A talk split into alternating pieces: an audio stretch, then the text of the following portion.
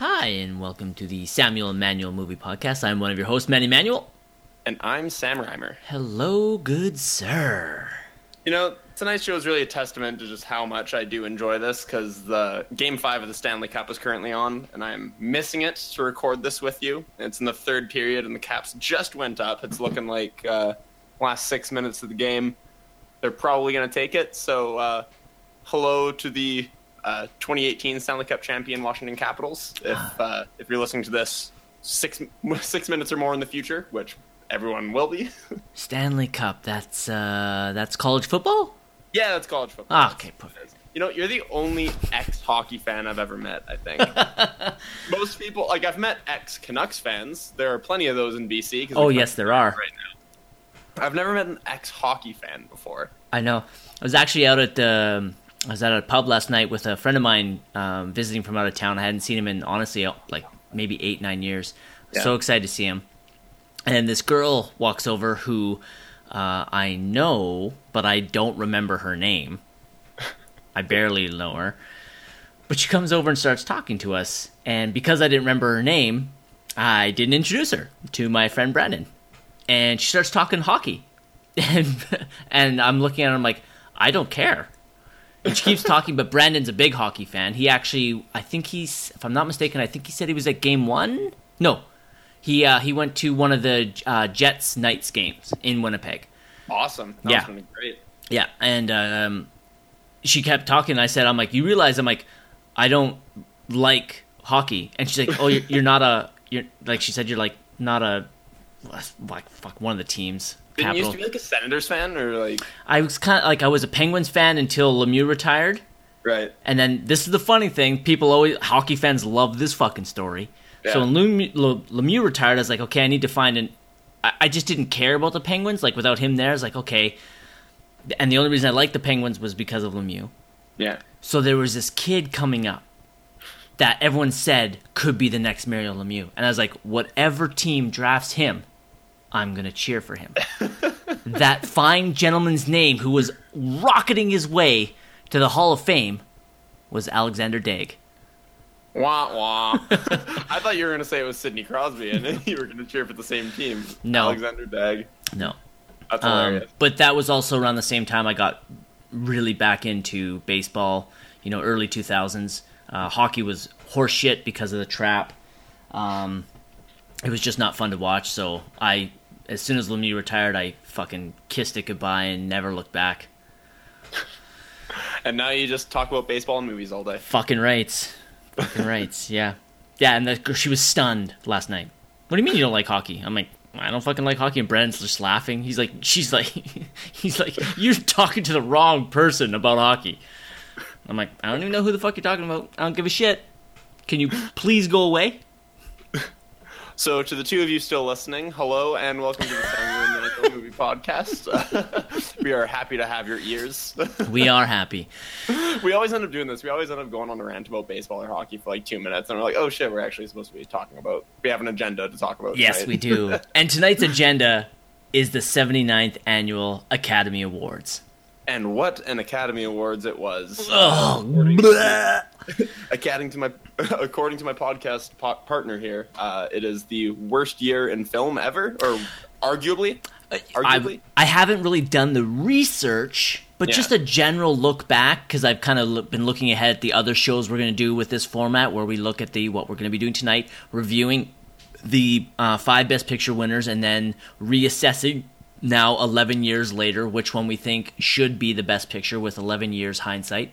Um, and this is easily the one that I was looking forward to the least. These five Best Picture nominees, I think, might not even crack being nominated in any other year. Like these are so. So here we are getting people excited for today's episode. There's lots to look forward to. for the record, one of the movies, which of course I won't reveal yet, we'll leave you in anticipation. One of the movies that we were supposed to watch this week is, uh, off the top of my head, probably one of my top ten favorite of all time. Um, pretty sure I know uh, which one. obviously, Manny knows which one it is, of course, but our listeners don't. And uh, you know, if you real, reveal everything off the bat, uh, the ones that survived through the hockey talk might not survive through just having everything spoiled for them. Yes, and me So, yeah, totally of- shitting on this episode as well. They all all two of you that are still listening, we hope you enjoy the show. We're really great at the self promo stuff, aren't we? really are. but yeah, one of the five movies we're talking about today is probably a top ten all time for me. The other four, there's at least two others that I like pr- uh, really enjoyed on this list, and they're, yeah, they're they're a couple weak ones. Uh, not gonna lie, they're, and I won't I wouldn't go as far as to say any of these movies are bad. Honestly, I just there's maybe one that I was checking my watch a couple of times, but uh, over overall, all these movies are good. They're just you know uh, the first episode that we did on this was such a such a huge behemoth lineup of movies. Arguably two of the greatest movies of the 20th century. There Will Be Blood and No Country for Old Men were two of the ones we covered in the last episode, uh, as well as a great little indie comedy flick, Juno, and uh, I'm forgetting the other two, Atonement and Michael Clayton. And Michael Clayton, yeah. So really good lineup last time. Fucking time. fantastic this, lineup. This time around, still a pretty good lineup. No, I wouldn't say that. I would not, not say pretty good lineup. Nope, not at all.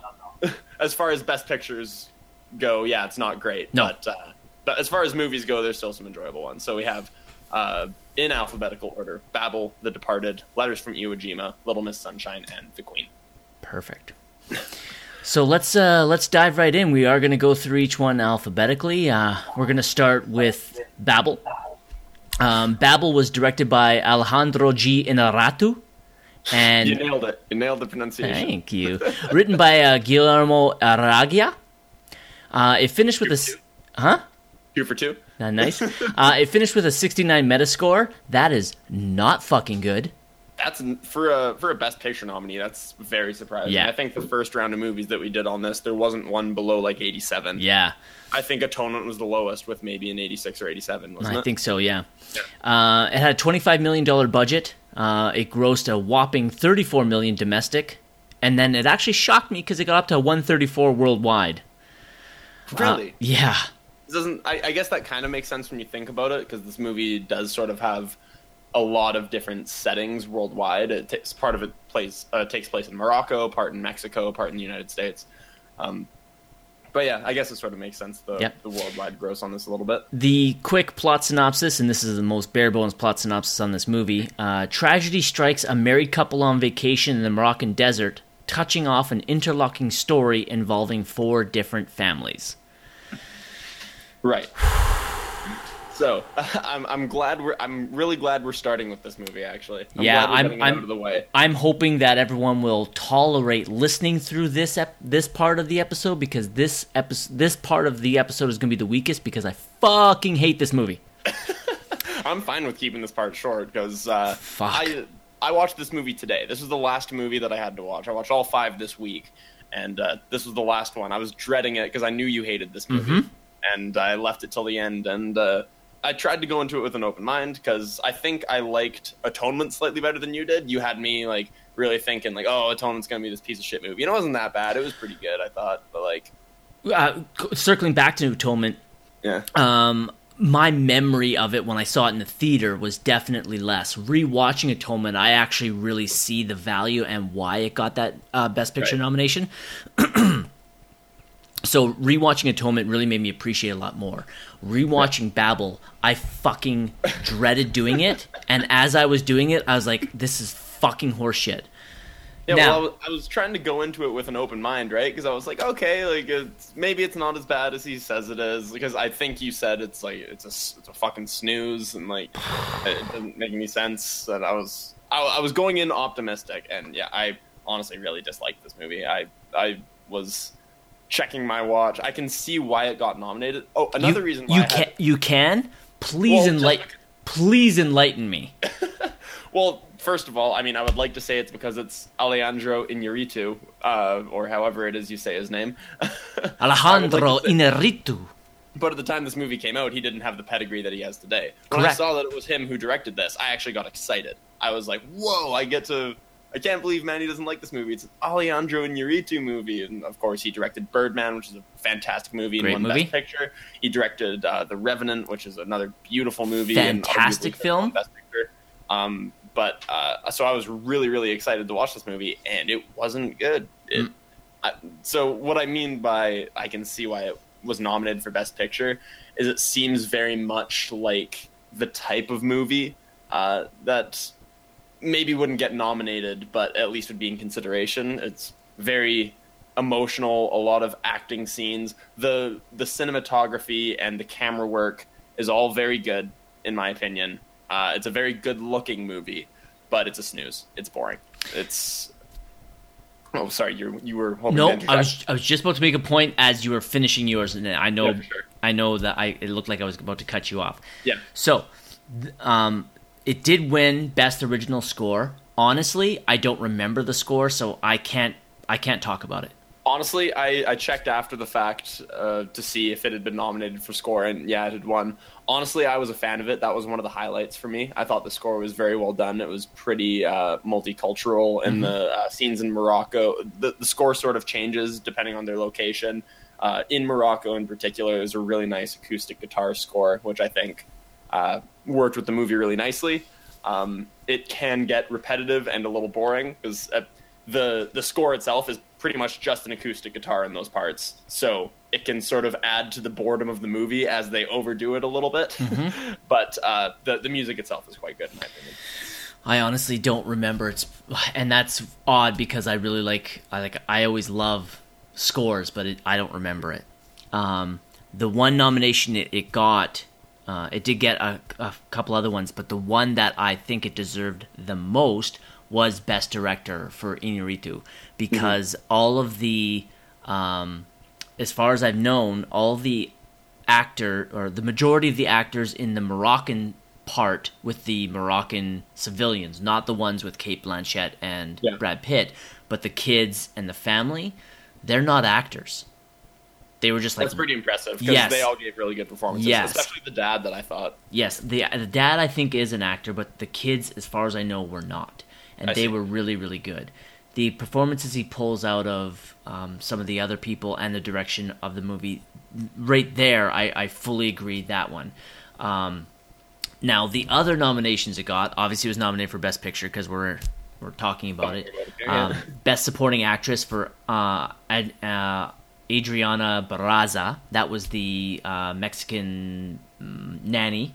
Yeah, very deserved, I think. Actually, I I thought she was quite good. she was good. If if I was watching this movie, I would never like that is someone that should be nominated. Granted, I can't remember um, other movies that year that had better supporting actress roles. Um, the other uh, nominations I got was Best Supporting Actress for uh, Rinko Kikuchi, the Japanese girl in the movie. She was really good Yeah, uh, best director, best original screenplay, and best film editing. Now, the film editing as well because it's interweaving four separate stories. Um, I can understand that. Um, I can I can understand it, but I don't think creating a non-linear narrative necessarily means you should win editing. I mean, it's it's more indicative of the writing, isn't it? Like Know, possible, but the like- edit the editing allows the movie to flow in a certain way when it is nonlinear. Right, That's you got to edit everything together so it makes sense, and you don't have the mo- you don't have your your audience lost, and that really plays into editing. I honestly just didn't feel the tension largely because of the editing. I thought like there's there's certain parts uh, like right at the beginning of the movie, uh, Brad Pitt has a call with his nanny, and uh, she says, "Oh my God, is your wife okay?" And he says, "Yep, uh, she's fine. They're operating now, or they're operating now, and she's going to be fine." And then the whole plot of him. Uh, being alongside his wife and her getting shot, that unfolds from there back in time. Mhm. But I didn't feel the tension in those scenes. I'm like, okay, she's going to live. What's the what's the problem? You know what I mean? Yeah, I, and I get it. Like like I said, I don't like this movie. I don't think it should have been nominated for Best Picture. I Yeah. reviewed all the all the movies that came out this year, and it was a fucking weak year. Like I I couldn't. I, I if I had the list pulled up, I'd go through it, but it takes too long. I honestly, out of the entire year, I could only think. I think there's only four or maybe five other films that should have gotten nominated, and even Children of Men was one of them. Yes, that was. Thank you. Yeah, we talked about it. That Yeah. definitely should have been nominated instead of this fucking piece of garbage. um, the one uh, I looked up some trivia on this movie to try and make it somewhat more interesting for myself, okay. and this one is going to floor you. Okay. Brad Pitt gave up a starring role in The Departed to appear in this movie. Ooh. Yes. Yeah, that's. Uh, Yes. can't say I agree with that decision. Holy fuckballs! Fire agent. then again, I mean, The Departed is a perfect movie as it is, and Matt Damon and Leo DiCaprio are perfect in their respective roles. So, Mm-hmm. as much as I love Brad Pitt, he I he's probably he probably stars in maybe two movies in my top ten, top fifteen, uh, if I were to count it down. Uh, Inglourious Basterds and Moneyball. Um, so I love I Moneyball's love in your top ten. I don't know if it'd be in my top ten. but Fucking it's a! I can't wait till we do that episode. Holy shit, that's gonna be fun. we got to get working on that. Oh, we do. But I have a ton of respect for Brad Pitt as an Oh, actor. me too. I, I think he's uh, he's quite good in this movie. Um, he's hot off an appearance in Deadpool 2, as we're recording this right now on uh, on June seventh, twenty eighteen. I'm still laughing about that. Um, but yeah, I thought all the all the performances were quite good, especially from the uh, the no name actors, as it were. Um, Brad Pitt continued to impress. It- the acting performances were fine. Uh, when I found out, as I mentioned, that this was directed by Alejandro Inarritu, I thought that it, it, it would be you know a beautiful movie. Maybe I'd seen some some long take action scenes or uh, some some of the uh, typical camera work that's uh, become his uh, his signature. But I didn't realize it's a different uh, cinematographer on this movie. I guess I, I don't know who the cinematographer was for this one, but I know those two, Birdman and The Revenant, uh, are the DP is Emmanuel Lubezki, if I remember correctly. Um, or am I? Do I have that wrong? you do. Who, who's the cinematographer? Oh, uh, no, I, I can't remember off the top of my head. Uh, you're gonna look it up. You're gonna you're gonna have to stall for me. okay. Um, the performances in this movie, like the one he got from Brad Pitt and Cate Blanchett, were really great. Um, again, with the two supporting actress nominations, they were fine. Um, but I, I, I would I'd have to do some deep research for me to pick out two other people that were more deserving. I'm glad they didn't win. Uh, oh, you found the cinematographer I don't know why Is- I doubt myself. is- It was Emmanuel Lubezki. I'm the best for which one? for The Revenant. What? Yeah, I'm looking at it right now on Wikipedia. Cinematography: Emmanuel Lubezki. Fuck me. Kudos to look you. up Birdman too, just to be sure. Huh? I'm gonna look up Birdman too, just to be sure. Kudos to you. is- Yep, Emmanuel Lubezki on Birdman too. I still got it. Take one more look. Did he do Gravity? Uh, pretty sure he did. Filmography. Gravity, yes. All right. Ooh, he also did Children of Men, which makes total sense. Oh, Full circle. fuck. Got a little off track there. Yeah, we did. So whatever. I need So talk about uh, good filmmaking rather than babble, right? yeah, By the way, what does the title even mean? I don't. What is the, I don't fucking the know. And that's one of the things. not referenced at any at any point in this movie. I don't know. I don't know. That maybe they want to fucking just babble on. I don't know. yeah. Um, I fully admit one of the, my weak the weak part for me in any film, and it was my weak part in English class with reading and all that. I'm mm-hmm. not good at digging out themes unless they're literally almost thrown in my face. Mm-hmm. So I thought, well, maybe there's some themes in here, some underlying messages, or some symbology that I'm not I'm not picking up on because I I'm having such a shit time. But fuck me, this movie is horrible. I'm No, so I- glad it's. I- that was honestly the main problem with this movie is that I, I felt the entire time like, okay, at least if it's a snooze, there's going to be some grandiose message at the end. There's going to be some some big sweeping message that they're trying to tell us. And I honestly, again, people listening to this might tell us that we have it completely wrong. Although I can't imagine we have any huge Babel fans listening to us right now. Uh, but maybe there's some people out there that have you know deciphered the true meaning of this movie. But honestly, I, I just felt like it was a bunch of loosely connected stories with very good camera work and very good performances, and kind of honestly shitty writing. It's I, I didn't get the point. By the way, as long as we're on the writing, what the fuck is the point of the whole storyline in, in Japan? There's like there's the loosest connection that, that it has With the gun. Uh, her dad donated the rifle to uh, one of the Moroccan guys that gave it to someone else that killed someone with it. Like that's that is the connection Yes. to the sto- rest of the story, yes, and I don't get why else it exists. right. I don't understand why else it exists. You're preaching to the choir. I don't have a fucking clue. Fuck And this it's- movie. it's like a weird, like almost fetishy sort of storyline with Japanese schoolgirls and like yeah, a little bit. Yeah, because there's like a whole locker room scene with them after a volleyball game, and like they're always wearing their little schoolgirl dresses and stuff. Like it's it's like very fetishy, and Mm. it's like I was kind of uncomfortable through the entire thing. And like there's a whole thing with them like not wearing panties and stuff and being sexually frustrated. It- like it almost came off as like a softcore porno, and I just did not understand what it was doing in this movie. I don't know. I don't know. Like I said, fuck this movie. Yeah. Let's All fucking right, move. I've, I've talked about Babel yeah, enough. I let's move know the fuck on. This this movie's a piece of shit. It shouldn't have gotten nominated. Go fuck itself, Babel. I it has redeeming qualities, but the writing is not is not one of them. Mm, I don't think it has any redeeming qualities. You didn't like the performances? Oh sure, fuck, fine, whatever. They're fine. They're fine. I'll never, I'll never mention them. Somebody's like, hey, what's a good movie or what's some great performances? Oh, Brad Pitt and Babel. Oh, you want a good Brad Pitt movie? Inv- invite the guys over and watch Babel. Yeah, like fuck that. Okay, let's fucking turf this shit. No, absolutely not. I can't see myself ever watching this movie again, nor can I ever see myself even thinking about it again. Nope, it's a completely forgettable film. Moving on. Yeah, now uh, we are into, I believe, next alphabetically is The Departed. that is correct, sir. You got uh, you got the facts for me on it? I do. Uh, the Departed was directed by uh, this unknown, fresh on the scene director called Martin Scorsese. Never heard of him. I know. It was written by William Monahan. Uh, it got an 85 Metascore. Uh, the uh, plot synopsis An undercover cop and a mole in the police attempt to identify each other while infiltrating an Irish gang in South Boston. Okay. This, just before you start, this is a remake of a Hong Kong action film called uh, Infernal Affairs, Which which I still haven't seen in spite of your recommendation. Yes, I have seen it. Um, I fucking love Infernal Affairs, um, and I love The Departed. Um,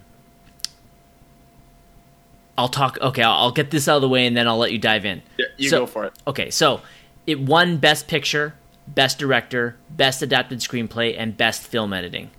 It was nom. The only thing it didn't win, and the only nomination it got that didn't win was Best Supporting Actor for Mark Wahlberg.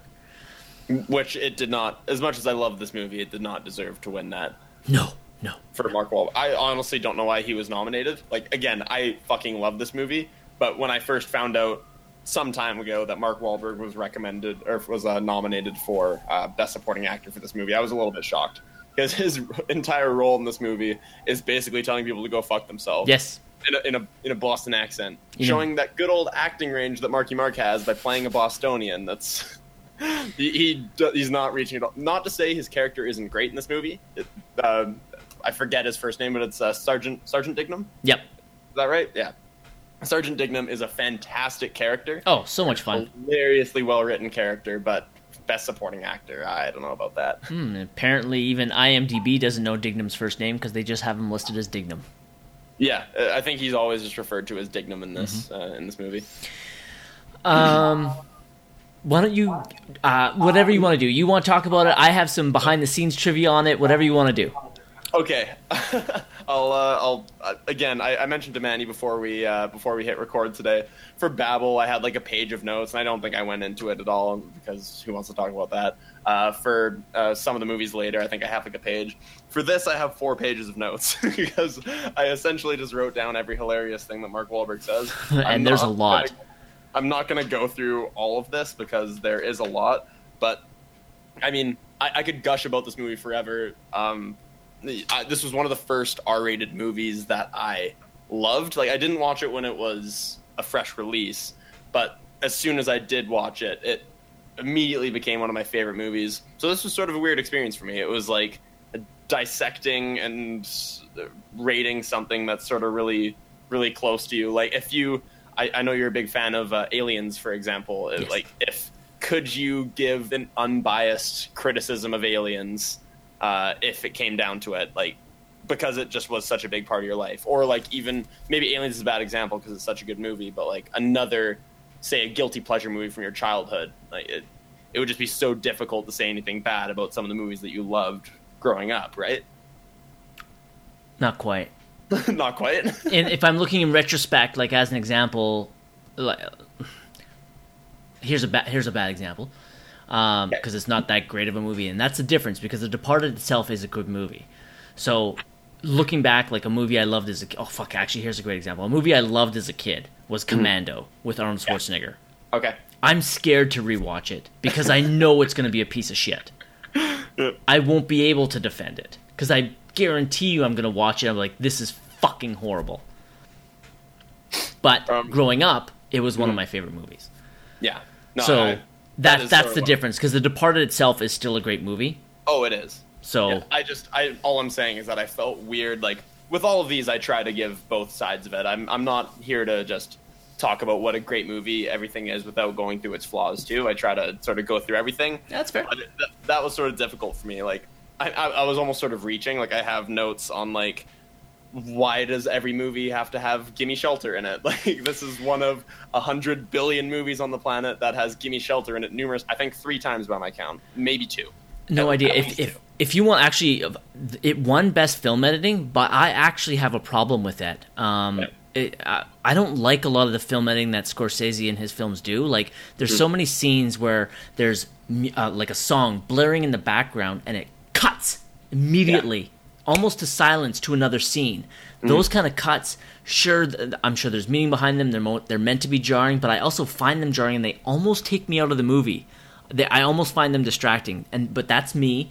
That's my opinion, and I found a lot. I re- I kind of really noticed them this time when rewatching The Departed. Really? Yeah. I almost wish you had said something to me before I'd watched it because I didn't notice that at all. Maybe it was just because I wasn't looking for it, Mm-hmm. but uh, and maybe it's just because I've seen this movie a hundred thousand times. Totally. But uh, yeah, I, I didn't notice that at all. Um, for, for me, um, Yep. I'd actually seen in well, I'd seen Infernal Affairs before I saw The Departed. Right. Um, I can't remember who recommended Infernal Affairs to me. I might have maybe I read it in one of my in my magazines because I was such a movie freak, or another one of my movie friends. magazine, what's that? I know. Um, one of my other f- friends maybe mentioned it. I can't remember where I heard it, but I, I immediately searched it out, found it, watched it, and fell in love with it. It was like, I think the year, I, I definitely didn't watch. Uh, Infernal Affairs came out in 2002. I definitely didn't watch it that year. It's probably about maybe four or five years later. Um, and so when I heard that they were going to remake this in the U.S., I was super excited because Infernal Affairs, the the plot, the plot of The Departed is pretty bang on. There's there's just obviously some differences. yeah. Um, but they they stayed pretty true to the form. There's a lot of very similar scenes and stuff like that, and it's fucking awesome. And then when I heard Scorsese was directing it, I got even more excited. When the cast started lining up, I was like, "Holy fucking sweet balls!" So I remember like eagerly anticipating this film, going into the theater, and being so happy when I left. I love this movie. I fucking love this movie. Yeah, I mean, I'm sure we can say this because I mean, uh, I'm. I don't think it's a spoiler for anyone that this did win Best Picture. We haven't mentioned that yet. This Yeah, I did. the one that won this year. I, di- I did say that. Oh, did you? Sorry, I totally didn't even. I didn't even hear you say that. I But- listed off all the stuff it won, and and then the one nomination.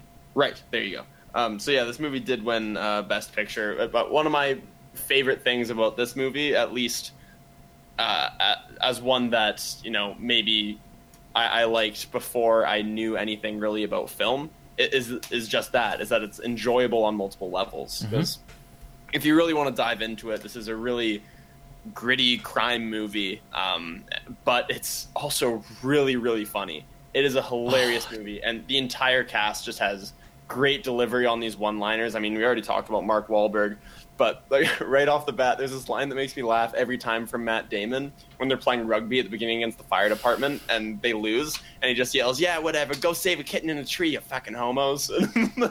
In the thickest Boston accent ever.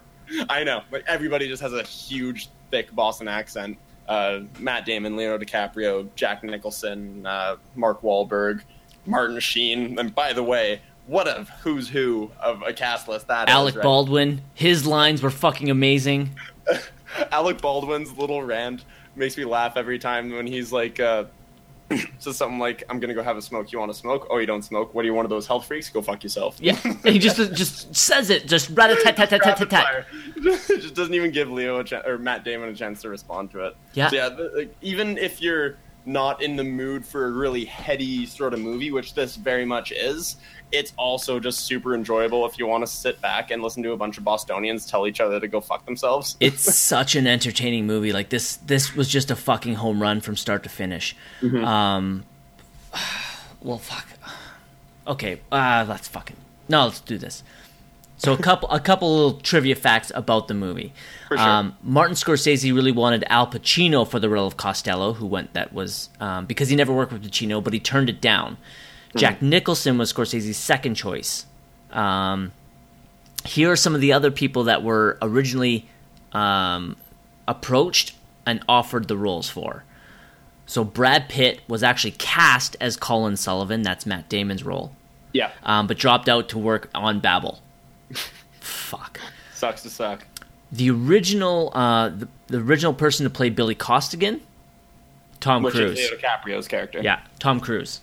Wow. Um, he uh, Scorsese actually really wanted to cast a known actress um, for the role of Madeline, played by Vera Farmiga. Um, the people he asked: uh, Kate Winslet, Emily Blunt, Hilary Swank, or Jennifer Aniston. And the person originally offered the role of Dignam was Denis Leary. Yeah, n- no. I'm glad they went with Wahlberg instead.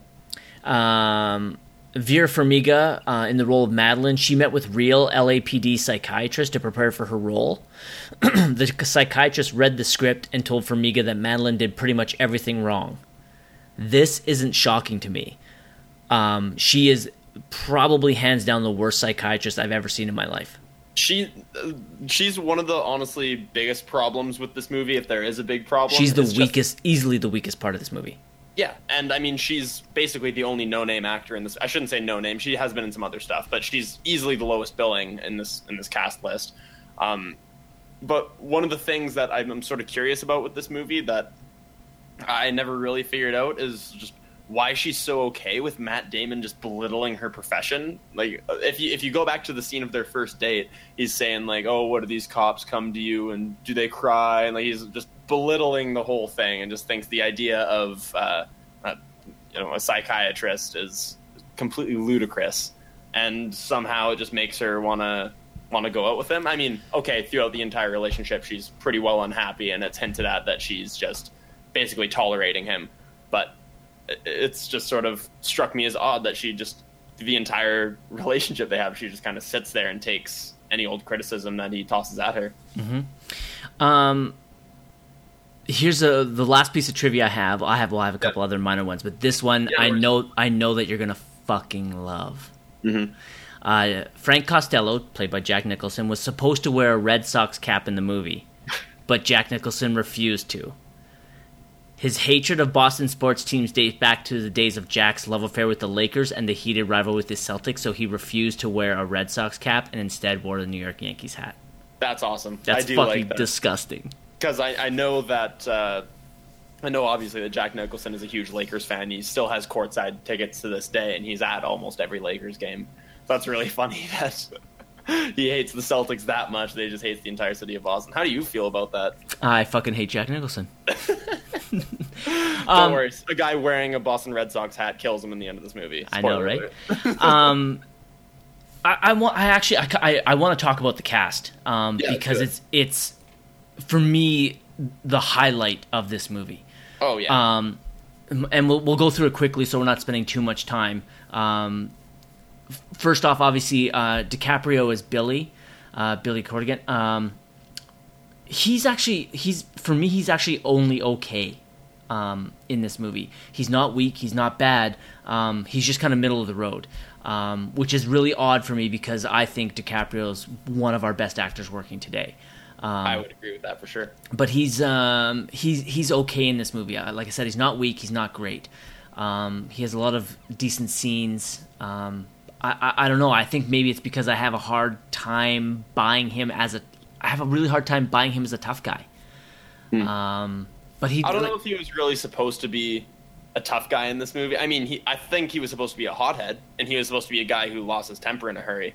But I don't think. I mean, Jack Nicholson was never really intimidated by nobody he, that he encountered that wasn't just in passing was really intimidated by him. I don't think, unless he had a gun to their head. In Yeah. Matt Damon's case, like he was like like I said, he was fine. yeah, Whatever. Um, Matt Damon as Colin Sullivan, phenomenal. Mhm. Um, uh, Matt Damon again, I believe, is one of our our, our best actors working today. Um, uh, he was great.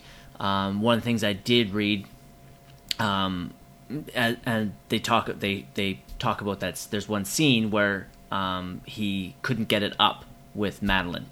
Yeah. Um, and Matt Damon chose to play Colin as impotent because he couldn't match up to uh, Jack Nicholson's machismo and the pressure that he was getting. So he played him as impotent. Yeah, I I liked that whole uh, dynamic there too, and there is a thing between uh, there is a thing between him and Alec Baldwin later on the golf course where Alec Baldwin says it's uh it's good to be married. Uh, let's let's women you let's women know you're not a homo, and it makes them know that your dick works. And Matt Yeah. Damon just goes, "Oh yeah, it works." And Yeah, it- and then he this- pauses big Yeah. time. yeah, big time. Yeah. so yeah, I I liked that whole thing, and there is a lot of. I mean, there's so many sex jokes and so many Mm-hmm. lines about fucking and things like that in this movie. But a lot of it is just. It's not even about sex. It's about parenthood because Mm-hmm. uh, Jack Nicholson is sort of a surrogate father figure to both Matt Damon and Leo DiCaprio, as Yep. well as Martin Sheen is a is a father figure, and Oh, Martin, I mean, end up dead. Yep. Um, I think Martin Scorsese must have had some uh, some pretty big daddy issues because like anyone who remotely resembles a father in this movie is completely fucked. Yep. Jack Nicholson ends up dead. Martin Sheen ends up dead. Um, Matt Damon and Leo DiCaprio end up dead, and one of them has impregnated uh, Madeline. hmm it's uh, there's It's pretty. Uh, some, it, I- I'm sure it's pretty obvious that's Leo that impregnated her. is it? To me, it is. Ooh, how do you figure? Hmm. She reveals that she's pregnant. I remember. If she this- reveals she's pregnant to Matt Damon, and I mean she's seeing both of them at the same time. I don't. I think don't think it's ever addressed, is it? Hmm. No, it's not addressed. I think. Yeah, I think in my mind it's Leo's. Whatever. Um. Maybe I'll have to go back and check that. Yeah. Oh, we have an In excuse to rewatch this been- movie. I'm in. in my mind, it's always been uh, what's the word I'm looking for? Ambiguous as to as to whose it was, but Fair enough. I could be wrong about that. I'm good. um, Jack Nicholson is Frank Costello. This was just such a reminder of what a star and how good Jack Nicholson is. Like Yeah. he just takes over the screen. Um, I love him throughout the movie, with the exception, the only scene I find him really weak in um, is the uh, the meeting with the the triad when he's selling the processors. Um, he comes across like not that the character's weak, but I found his acting weak as he's kind of talking through a translator a bit, a bit. Like he's he's really kind of overacting. Like he starts talking about in this country. I just found it weak, but the rest of it, like everything else, like every scene he's in, he's so good. Um, I, I just I I fucking loved him. Not quite a performance where I think he deserved like a best supporting actor nomination because taking a look here, uh, yeah, it was a stacked year. Even though I don't agree with the winner, um, Who was the winner? mm, Alan Arkin for Little Miss Sunshine. Oh, Yeah, really? I know, right? Okay. Which we'll get into fucking later. We'll, we'll get into that, I think, next, or maybe two from now. Two from now. Um, um, but like, uh, I really liked him in this movie. Again, it's not like an iconic performance, but it really just reminds me. I'm like, holy fuck! I'm like, this guy knows what he's doing. Um, he knows how to work the camera. He knows how to work the scene. He knows. He was just so fucking good. He, he feels very in control, whatever scene he's in. One of my favorites between uh, him and Leo is when he is just him and Leonardo DiCaprio sitting in a bar, and he's asking him like uh, if he's the rat, and Leonardo's just trying to defend himself, and he's trying to play Mr. Tough Guy. He's and he, he says a line to the effect of Leo does says a line uh, to the effect of, uh, you know, if you if you say something like that to me, I'd uh, you know put a bullet in your fucking head. And he's like trying to play the tough guy, and Jack Nicholson is just calm through the entire thing, and uh, just completely asserts his dominance, and and just I don't want to. He doesn't outact him, but he just you you come away from that scene just feeling like Leo DiCaprio is in way over his head, and he's completely fucked because this guy is a psychopath, but also a really smart criminal who's gonna kill you with no hesitation if he finds out that you've wronged him in some way. Yep. Um, Mark Wahlberg as Dignam, um, basically like the main source of comedy in this movie. Yeah, and we, we talked about this a little bit. He did win Best Supporting Actor. No, nominated. I don't know if I can get behind that. He wasn't. He didn't win. Nominated. Oh, nominated. Sorry, excuse me. Yeah, uh, he uh, he did get nominated for Best Supporting Actor. I I don't get it. It must have been a weak year because again, I love this character and he's hilarious. Uh, you know, of all we- we talk about how uh, comedic performances don't generally get nominated. We talked last time. We talked about the 2007 Oscars when uh, Robert Downey Jr. got nominated for Tropic Thunder for Best Actor. How huge that was and how awesome it was. This I I don't like. It's a I mean, sorry, let me rephrase that. I don't like the nomination. It's a comedic performance and it's quite good and it's really really funny. But the star of it for me is the writing. The lines that he has at his disposal are really really funny, and that's it. That's there are no scenes where I feel like he's he's he's acting where he there's no scenes where I really feel like I don't, I don't know that he has anything else to do other than play an angry Bostonian, which is what he is anyway. So I I don't agree. know. I don't really get it. It was fine, but like like anytime he's on screen, I'm having a blast. Oh sure, um, absolutely me too. I just don't understand the nomination. Um, Martin Sheen is as uh, Queenan. Uh, he's fine. He doesn't really have any like really great scenes, except for maybe, um, except for maybe the scene where he uh, Leo comes to his house. Um, but even then, there's not really much for him to do except for basically just be a father figure throughout Yeah. the movie, and he does a, and he does an adequate job at that. Um, Yeah, he's pretty calm for most of the movie. Um, not that you need a raising your voice, losing your mind sort of scene to be a good actor. No, he he, he couldn't he couldn't because Dig because Dignam was was doing that. Yeah. Queenan had to be the antithesis to that. They had they had to equal out. No, they had a good uh, point counterpoint, a good sort of good cop bad cop thing going on. Um, yeah, Martin Sheen was fine. Nothing overly offensive. Yeah. Uh, Ray Winstone is Mr. French. Um, I really I really liked him. I haven't seen him in a whole lot actually. Now that I think about it. um, Ray Winstone as Mr. French was really great. He plays um, calm, intimidating really well in this movie. Um, Yeah. At not even though he doesn't ever really show the amount of power and the um, I guess the the mystique behind Mr. French being the second in command. But the moment he's on screen, you know that this guy means business, and anything he says he's going to do, he he'll he'll do it. Like he Yeah. just exudes this confidence and this intimidation that I fucking loved. My favorite scene with Mr. French is where they're shaking down the local business owner and they're beating the crap out of him, and he's saying like, "I don't even have any money. I don't make any money. Like, if you keep coming down here and asking me for money. I just don't have any for you." And he says something like, "Well, this is America. If you don't make money, you're a fucking douchebag."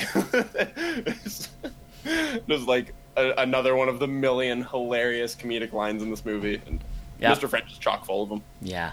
Um, Alec Baldwin as Ellerby. Alec Baldwin, again, one of the comedic highlights of this movie. Um, But Alec Baldwin is just a genius for me. He's just a fucking genius. And I think he's a genius, and I haven't even watched 30 Rock, which, uh, from everything I've heard, is his best performance of all time. Huh. Yeah, I haven't I haven't watched uh, Thirty Rock Thirty Rock either. Actually, I've heard it's quite good. Yeah, I've heard nothing but great things, and I heard he's absolutely, like, drop dead amazing in it. Um, If there's if his performance in that is anything like his performance in this, maybe we should give it a shot. I agree.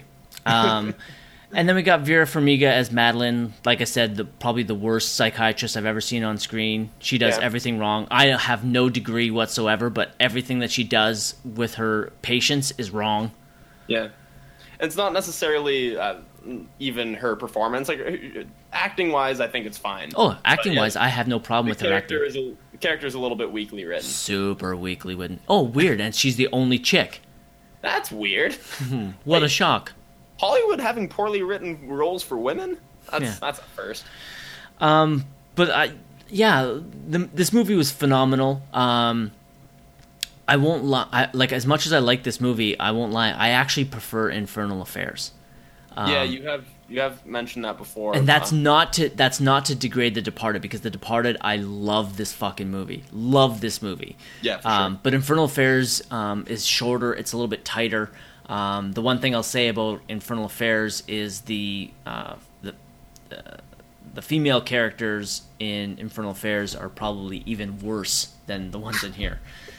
yeah. Um, but don't get me wrong. That that's not um, that's that's just saying how much I like Infernal Affairs. Not it's not a knock against The Departed. The Departed is fantastic. Um, if anybody out there hasn't seen this movie, they need to go watch it immediately.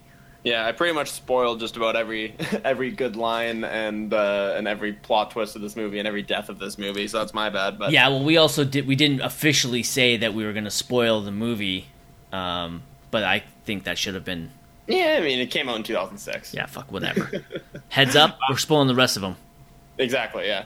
Um, do you want to do best scene? Oh fuck, we forgot to do that with Babel. Best scene Yeah, in Babel, funny. the credits. Okay. Um, um, Yeah. Um, best scene for me in The Departed. Mm. If you have yours, go right ahead. yeah, I uh, I don't have it written down, but for me, again, I love this movie, and there are a lot of standout scenes. For me, it's the phone call, but the first phone call between Matt Damon and Leonardo DiCaprio. So these two have been searching each other out uh, for the entire movie. Um, you know, there's a sea of dead bodies behind them uh, as they try to uh, find each other out. And eventually, uh, Matt Damon does get access to a phone that has Leonardo DiCaprio's number in it, but it's from it's Martin Sheen's phone, and he's dead, and Leonardo DiCaprio knows this. So he sees Captain Queenan, Martin Sheen's character, on his uh, on his caller ID, and answers it, but doesn't say anything. He's just silent, and both are sitting there waiting for the other to talk first because they know who the other is.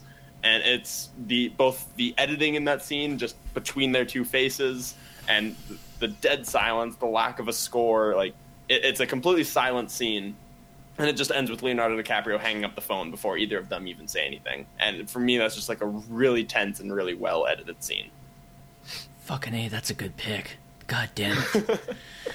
well, just to be different, Yeah. um, because now actually as soon as he says, I'm like, fuck, that's a good pick. Um, I'm actually gonna choose um, probably the highlight of Wahlberg's performance, and that's where Queenan and Dignam are interviewing Billy to become an undercover police officer. um, it's intercut with some scenes with Matt Damon, but it's all about it's basically all about Dignam tearing down Billy to see if he's actually ready to accept this job. But B- Leo DiCaprio doesn't know that he's just getting fucking berated by Mark Wahlberg, and it's a fucking joy to watch. It's fucking hilarious. so many good lines and that's i i said earlier that i spoiled every good line in this movie but i couldn't do that if i tried because that one in particular is just chock full of fucking hilarious lines from mark Wahlberg. Yeah. Uh, so obviously we both like The Departed. yeah All right, let's move on. The third right, film, the third film nominated for Best Picture is Letters from Iwo Jima. Right. Uh, Letters from Iwo Jima was directed by Clint Eastwood. It was written by uh, Paul Haggis, who uh, wrote and directed Crash, another Oscar winner. Um, and then it was actually the co-writer was Iris Yamashita. Um, Paul Haggis, uh, when he was writing it, um, was having a hard time um, writing it um, from a Japanese perspective. So they sent out word trying to find somebody that could translate what he was writing into Japanese, uh, and they found uh, Iris Yamashita. So she helped uh, uh, write the script. Uh, an 89 Metascore. $19 million budget. Uh, it only pulled in $13 million domestic uh, and 68 worldwide. Um, the plot synopsis the story of the Battle of Iwo Jima between the United States and Imperial Japan during World War II, as told from the perspective of the Japanese who fought it. Um, for those that don't know, um, in this year, um, Clint Eastwood actually made two movies about the Battle of Iwo Jima. He um, uh, made the first one, Flags of Our Father, which tells the Battle of Iwo Jima from the American side. Um, and then he did this one, Letters from Iwo Jima, which tells a story from the Japanese side. Did you get a chance to watch Flags of Our Fathers? No. i didn't unfortunately don't don't do it. Um, Before I continue, what did just a quick generalization? What did you think of this movie? Did you like it? Yes or no? Um, I think I had some high expectations. I thought it was good. I honestly wasn't blown away. I guess I would have it nominated for Best Picture in this year. Um, it's honestly not going to go down in my books as one of my favorite war movies of all time. It was good. It was entertaining. That's fair enough. If that's your opinion of this movie, skip Flags of Our Fathers. Fair enough. It's def. it's it's honestly, in my opinion, infinitely weaker than this movie. Interesting. I really like this movie. Again, it and it's probably a show we could do as our top ten war movies of all time. Ooh, that's a good one. I know. We could we'll do that when for Remembrance Day. Ooh, wow, you're thinking way ahead. I know. Because we'll still June be. seventh today. Um, I really like. I really like this movie. Um, I am a fan. I am a fan of Clint Eastwood movies, but he makes so fucking many of them Yeah. that it's hard for me to say I like his work as a whole. Um, because the ones of his that I like, I generally really, really like, and then the ones of his that I don't like are generally pretty weak. Um, the a couple just little tidbits about this movie. The original title of this movie was actually Red Sun, Black Sand. Um, the um, the person that played Saigo, um, I don't know if you remember him. yeah, he's the he's the main character, is he not? Yeah, the main character. He's actually um, he was a he's a huge star in Japan because he was part of a, a pop boy band. Oh, what? Yeah, Really? yeah. And I was I, and I knew that going in because I I had my eye on this movie. I didn't know who he was, but I heard that they cast this pop boy band Japanese pop star in the role, and I have to say he was amazing. He was so good. Oh, the complete- second best mm, second best performance because Ken Watanabe fucking kills it. That Yeah. man is so regal. Like he was born to play leaders and emperors. He's he's so good in this movie. No, I very much enjoyed all the performances in this movie, and unfortunately, I guess I should be getting on. I do have this on IMDb, but I don't have it in front of me right now with the cast list. But yeah, uh, Ken Watanabe um, is obviously one of the better parts of this movie. I really liked his character. It was uh, Kuribayashi, was it? Yeah. Uh, Um, When word spread that he had been cast, Mm-hmm. every young actor in Japan let it be known that they wanted a part in this movie. I believe that. Uh, and then the last thing, um, most of this movie was actually filmed in California. I actually thought that they actually filmed it on Iwo Jima, but only a couple things were filmed on Iwo Jima. Um, special permission had to be given by the Tokyo Metropolitan Government to film on the actual island of Iwo Jima. Um, it is a national monument today, as it is essentially the grave for over 10,000 missing Japanese soldiers. There's still Wow. 10,000 bodies on that island. Um, so they have to get um, they have they do have to get special permission to, to film on there, and I guess there was a couple scenes filmed on there, but the majority of it was filmed in California, which shocked me. Um, Well, yeah, they did a really good job, I think, capturing the scope of it and everything like that. Like visually, this movie was, uh, I mean, with my limited knowledge of the Battle of Iwo Jima, it seemed quite faithful. um, this movie um, won best sound editing. Um, it's that's one of the few categories i at the Oscars that I, I don't really know that well. Yeah. Um, It was nominated for best picture, best director, and best original screenplay. All three of those nominations I agree with. Um, I I really enjoyed this movie a lot.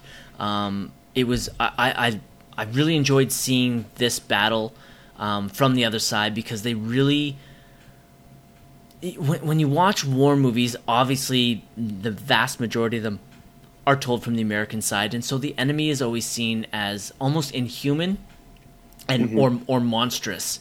Um, and seeing this movie from the Japanese side really let you know what these people went through and how they're feeling, and that they're just um, they're just the same as us, and they have this fantastic scene. Um, they've uh, they've captured an American soldier, and he dies. And one of the uh, one of the generals or majors read he can he can read and write English. He reads a letter of the dead American soldier to his soldiers, and you can see on all the faces of his so- of his soldiers, they're like you can see they're like they're- He's they're- talking about stuff that I would be writing. yeah, they're like he's just like us. Like he's like these guy, these Americans aren't these monsters that our government is making them seem to be. These guys are just like us, and it was so great to see that from their side. Um, I I just I really really enjoyed this movie. Um, I think I think one of the reasons I really enjoyed it is because like like I've said before, and I'm not afraid. This year's movies were fucking horrible, so it really st- it really stands out.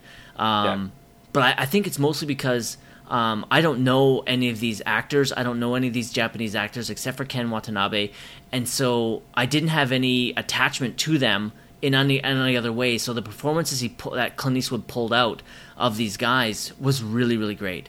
Um, Yeah, it must be a huge uh, obstacle to overcome, uh, having to direct people uh, direct actors who don't necessarily speak your language. I don't know how many of these people do speak speak English. Obviously, Ken Watanabe does. Yep. But um, outside of that, I'm not sure how many of uh, these cast members uh, have great English. Because I mean, kudos to Clint Eastwood for getting good performances out of them, regardless. Though, I can imagine that'd be quite the task. Yeah, yeah, and um, there's there's just so much. The only benefit of of seeing both the movies, um, if you want to be a completist, is that you you understand because um, it goes over the whole Battle of Iwo Jima. Um, you understand. It, it's kind of cool to see the the American side as they move forward. Um, the the thing with Flags of Our Fathers.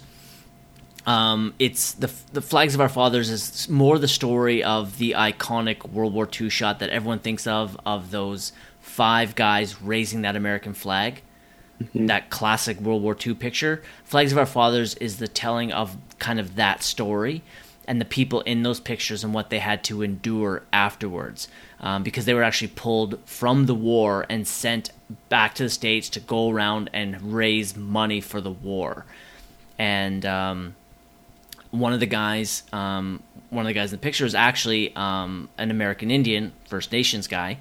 Um, he had a real hard time with it um, because he he didn't really feel everyone was calling him a hero. He didn't feel he was a hero. He didn't feel he deserved it, and all this stuff. Sadly, uh, he he's not sadly that he's played by Adam Beach. Sadly, Adam Beach in that movie is is weak, and he's actually the one that really needs to carry the most of the load. So his performance is so weak, it really weakens that movie. Um, Ryan Phillippe's in it, and he's actually pretty good. Um, I, I could just feel that Ryan Phillippe's like, man, Adam Beach, you really need to pick up your shit.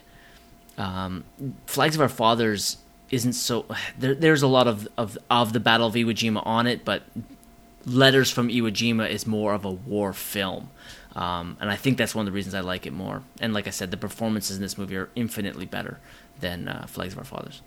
Yeah, for sure. Um, I, one thing I wanted to just say was how much this movie it, it reminds me a lot of Dunkirk, actually. Mm-hmm. Um, just in the way that uh, you know the the shots of the beach were directed in a lot of those battles. Um, also, just the fact that mostly the Americans are referred to as the enemy. Um, you never really you do see American faces on a couple of occasions, but very rarely. There's a lot of effort that's gone into maybe putting you in the Japanese mind space of uh, creating this big, this sort of boogeyman known as the American military, mm-hmm. and it can you can really go into their mind space and feel why they would feel the way they do about the American military. Having not met any of them, having not you know not seen their faces, uh, them constantly shooting at each other, they just think, oh, these guys are the enemy, and we just have to kill them. And then, of course, there's that scene that you referenced uh, where they read the American's letter from his mom, and it totally humanizes them and then they have to immediately after that scene ends, they have to go back and into battle, and it's a it's a really tough thing for all of them to do. And yeah. I thought that aspect of the movie was was pretty good actually. The way that they dehumanized the Americans, which obviously can be tough for an American writer and director to do. Totally. And one of the things I like, um, this movie does it, and actually they they also showed it um, a, a, a, kind of a bit of it in Saving Private Ryan. But there's a scene. Um, where uh, one of the uh, Japanese soldiers uh, gets away uh, and he's captured by the Americans, and two Americans are, are told to stay and guard these two prisoners. And instead of guarding them, they kill them. Yeah. And it's cold and it's fucking heartless. And it was it was a little hard to watch, but I love because we all know that that's happened. I love that Clint Eastwood wasn't afraid to show that. Yeah, honestly, up until that point, I was kind of I don't want to say I wasn't enjoying this movie, but I was sort of rolling my eyes at like how even when it's from the Japanese perspective, they were a, a lot of Japanese soldiers were sort of being portrayed as savages, and uh, like the one good Japanese soldier is the one who spent time in America and has become Americanized. Uh, that would be Ken Watanabe's character. Well, uh, don't, uh, don't forget uh, Baron Nishi, the guy with the horse, also spent some time in America. Exactly. So at that point in the movie, I'm sort of rolling my eyes, like, okay, even when it's told from the Japanese perspective, it's a very pro-America movie. Mm-hmm. But then uh, with that scene of the American soldiers essentially just executing uh, two unarmed prisoners, uh, I was sort of blown away at that a little bit and reevaluated my thinking on the movie. Um, yeah, that was a little bit useful for showing both sides of it because up until that point, I did feel like it wasn't so much a movie about like we're all the same, we're all similar. It was more a movie like, hey, some of these Japanese people have been to America, so they're not so bad. Yeah. you know what I mean? So Yeah. th- that scene kind of uh, made me do a little bit of a 180. Yeah. Um, all in all, I, I really enjoyed this movie. Um, I would. Uh, I, I, it was, I, if I'm not mistaken, it, was pr- it easily was in my top ten of the year that year. Um, I, I, I really enjoyed this movie. Rewatching it again, I loved it just as much. Um, I, I, I love this movie. Yeah, obviously with the weak year that we've discussed that this was, uh, there's a very good chance it would have made my top ten. Um, that being said, as far as, as far as war movies go, um, it was good. It was uh, definitely above average. Clint Eastwood is obviously a very talented and competent director. Nobody needs me to tell them that. Um, I honestly it just wasn't blown away by it. I maybe I was expecting more than I should have, but yeah, it was good. It was fine. the tone that I'm saying this in makes it sound like I didn't enjoy it. I did enjoy it. I just honestly can't eh, think of too many notable moments that really wowed me. Like there's the moment where uh, they read the Americans' letter. There's the Ameri- uh, the moment where the Americans execute uh, the two unarmed Japanese prisoners. Um, there, the, uh, there just weren't that many moments that I can key in on. To be completely honest, with you, I, that really spoke. I don't disagree. Uh, Like I said at the beginning of the show, this was a weak year for movies.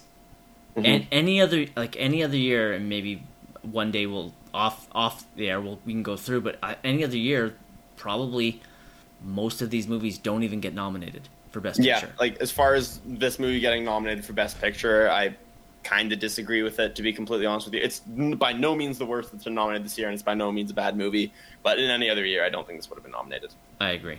Favorite scene?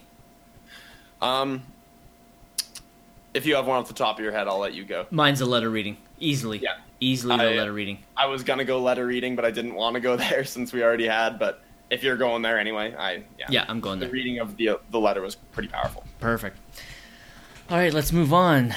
The next movie is Little Miss Sunshine. Little Miss Sunshine. All right. Little Miss Sunshine, directed by Jonathan Dayton and Valerie Faris. They are a married couple. Um, it was written by Michael Arndt. I, or Arndt? I don't know. um, it got an 80 Metascore, $8 million budget, $60 million domestic, $100 million worldwide. Uh, plot synopsis A family determined to get their young daughter into the finals of a beauty pageant take a cross country trip in their VW bus. All right. So I had never seen this movie before. Um, actually, the only movie on of these five that I had seen previously was The Departed. Mhm. Um, so I had heard a lot about this. I know my dad's actually a big fan of this movie, and he had been telling me for years I should watch it. Um, up until this point, actually, I first of all, whatever happened to Abigail Breslin? Has she been in anything recently? I don't know. Yeah, I'll ta- I'll I take look. honestly couldn't tell you. Uh, I was going to say I, I completely forgot that I was going to say this until just now, but just for a sense of how old I was when this movie came out, me and Abigail Breslin are the same age. Fuck off. I'm dead serious. She was born in 1996, just like me.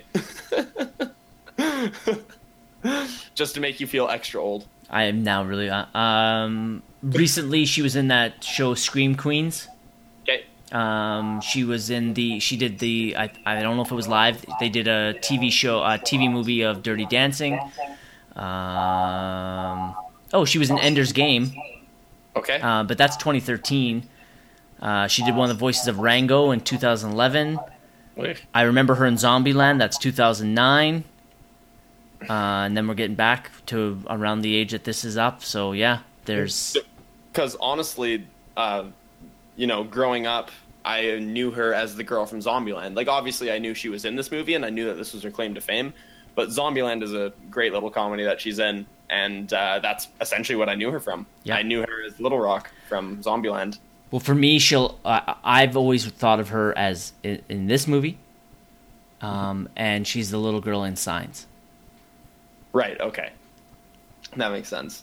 What a fantastic actress, though. Yes. Even in this movie, she, in my opinion, is easily the best part. She has a number of good scenes that she absolutely steals. At you know, in in 2006, she would have been 10 years old, and uh, with filming, she probably would have been even younger. I think they say she's seven or eight years old in this movie, don't they? Per, I, I'm so glad we're leading with her because she's easily the highlight of the movie for me. Yeah. She is delightful. Delightful. I fucking love her in this movie. Every scene she's in, she steals it. She absolutely steals it.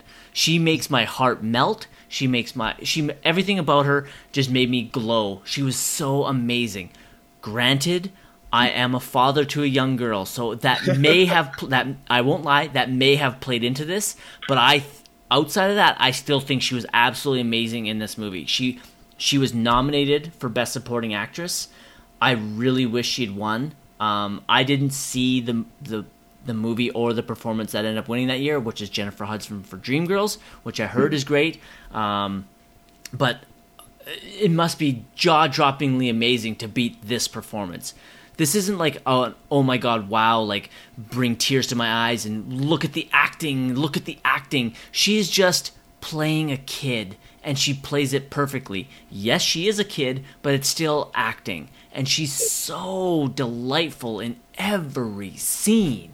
Yeah, and never once in my head through this movie did the thought appear, wow, what a great performance for a kid. I never thought of it like that. It was this this girl is an amazing actress. She's like obviously, I mean being nominated among a number of other fully grown uh, actresses, uh, she must have absolutely killed it, but there's you say she uh, doesn't really act. She's just sort of being a kid and she's being herself, which is true. No, no, no. I, I don't. I don't say that she was acting. I just it, I, that that wasn't what my intention. I just never.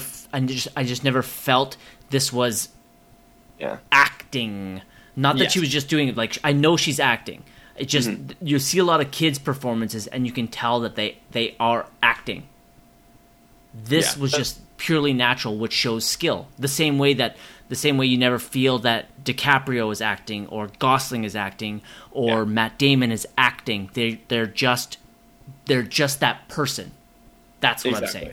Yeah, I, I didn't mean to uh, put words in your mouth, and that's not what I was trying to say at all. But all, all I was trying to say was that there are even certain scenes with that in mind, and you're correct about that. There are even certain scenes where she does show some emotional range. It's not just her naturally being a kid for the entire movie, which does take talent, of course. There are a number of scenes where she uh, actually gets a little bit emotional and Yeah. uh, ha- has to contend with certain realizations and things like that, which I'm sure we will maybe get to when we talk about favorite scenes, because I know I will. Um, but yeah, she the emotional range that she even shows in this movie, on top of just being delightful through most of it, is really really good. Yes. Um, uh, one little. Uh, wow, we'll get to it. Um, it I, I, I just, I honestly just can't heap enough praise on Abigail's performance in this movie. Um, the one thing I didn't know when I first watched the movie, because this would probably be the maybe the third time I've seen Little Miss Sunshine, um, she was wearing a fat suit during the filming. Oh, was she? Yeah. To, Okay, I'm actually happy to hear that because there's a lot of dialogue about her body image and about you know uh, how uh, supermodels don't eat ice cream and I, they- I want to talk about that scene, that Yeah. diner scene. It fucking destroyed me. actually I was I was genuinely angry. It wasn't like it wasn't a thought as a like a film critic that was in my head like wow that was good that they played that scene that way because yada yada yada. I was genuinely angry like that character's a piece of shit and I really hope they didn't give this poor young girl an eating disorder. Yeah, uh, that's played by Greg Kinnear as Richard Hoover. Yeah. Um, I I was, it fucking killed me. It fucking killed me to watch that scene. but it also has a, a nice addition to the end of it. I thought because he's being a piece of shit, Mm-hmm. Yeah. and he's saying like, "Oh well, all these supermodels they don't eat ice cream," uh, and she she's he's basically giving her an eating disorder. Yes. at the table. And the rest of the family all takes her ice cream and goes, mm, "This is really good. Are you sure you don't want some olive?" And they encourage her to, to have it anyway. And I thought that was really touching. But fuck, man, I was I was fucking angry. I was Yeah. fucking livid. I can only And- imagine as a father how you must have felt about it, that scene. it I, I I won't I was fucking crying. It was hard for me to watch that scene. It was really hard as a father to watch that scene. And then yes, the, the way it ended um, with everybody uh, sharing in the ice cream and and making her feel good about wanting and having the ice cream, it warmed my heart. But seeing seeing Greg Kinnear do that to his own daughter was not easy on me at all, at all. That's one thing I'm glad this movie didn't shy away from, because a lot of it is about Steve Carell's sort of arc, and a lot of it's about Paul Dano's arc, and uh, honestly, Olive doesn't really have an arc, just which I'm, which I think is fine, Yeah. because she's just supposed to be. The movie's called Little Miss Sunshine. She's just supposed to be the little ray of light in all these people's dark, depressing lives. So I, when I say that she doesn't have an arc, I don't mean that in a negative way. She just is positive through most of the movie. Um, but a lot of it is about. I'm, I'm glad they didn't shy away from some, some of the body issues or the body image stuff, um, the you know disgusting things that happen in uh, child beauty pageant. I was uncomfortable for the last 20 minutes of the beauty pageant stuff, I ha- pageant. I have written in my notes right here in front of me. The beauty pageant stuff made me sick. Yeah. It was fucking hard to watch. and it still happens. Yes. like uh, this movie was made in 2006, and I, I can't believe it's 2018 right now, and we still have. I mean, Miss America actually had an announcement this week. I think that they're no longer going to do the swimsuit portion. Yeah, which, I heard that. Which uh, is honestly, I'm. I think it's great, but I'm Does curious. anybody see- still fucking watch that? It, well, is is anyone though? Like that's the thing. Is that going to how badly is that going to affect the ratings? They say that that's not the most watched portion, so we'll see. But as far as it goes for little kids, the fact that there's still beauty pageants for little kids these days is just completely regressive and just gross to me. Yeah, they used real uh, beauty pageant contestants uh, and families for that scene. Um, Really? Yeah, yeah. I wonder how they feel about that movie because it does not portray them in a kind light. I know, right? Yeah. Um, Well, obviously they're not opposed to putting their children in embarrassing situations, true. potentially harmful situations. Um, the um, a- little uh, a piece of trivia. Um, the studio actually did not want uh, Steve Carell um, as Frank in the movie. Um, the uh, the directors uh, really fought hard for him. Um, because this movie took so long to film because uh, they had trouble with funding and stuff. Um, but again, it was an only an eight million dollar budget, but it ended up grossing hundred million dollars worldwide. So that's a nice return on investment. Oh Um, yeah. but um, in between the finishing of the movie um, and its release, um, Steve Carell is in and released uh, Forty Year Old Virgin and The Office. Yep. So by the time this movie's about to come out, now he's the focus of the advertising for this movie. Sure. Um, and he's good. He's good in it. He's fine. and I Um, mean, wouldn't you consider that him the main character? I don't. I don't know. I mean, it is sort of about the family, I suppose, but I mean, maybe it's just because he's number one billing, but in the intro to this movie, He's only the only reason he's number one build is because of his star power. He wasn't Yes. originally supposed to be number one build. yeah, I, I completely agree with that, but don't you think he still is arguably the largest arc in this movie? Or maybe, I guess Paul Dano is probably the largest, uh, the, the, probably has the largest arc And I fucking I love Paul Dano in this movie. Yeah, I didn't know he was in it. Honestly, I when he showed up, I'm like, holy shit, that's Paul Dano, and he's awesome. I mean, we talked about him last time we did an Oscar segment with There Will Be Blood, and apparently this was a pretty fruitful time in his career. Yes. because uh, he, yeah, followed this movie up with There Will Be Blood, and both excellent performances. Yeah. The, uh, But this one in particular, I like almost more, and it's funny that it's like the polar opposite.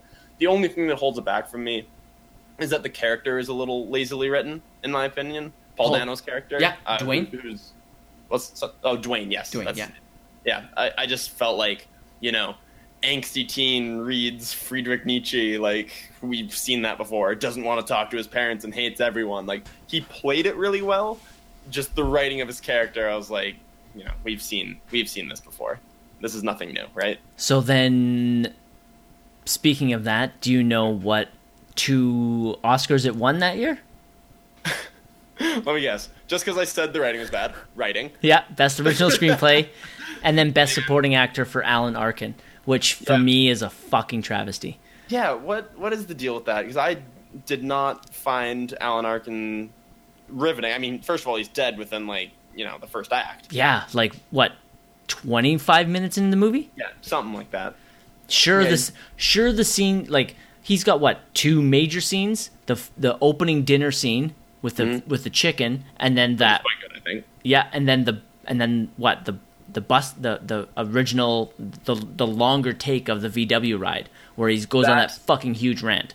And I would say uh, the main acting in huge air quotes scene of his, the one, the for your consideration scene would be uh, probably him talking to Abigail Breslin about her body and like about her, her uh, why she's not skinny like the like the supermodels and him convincing her that she is beautiful even if she doesn't look like them.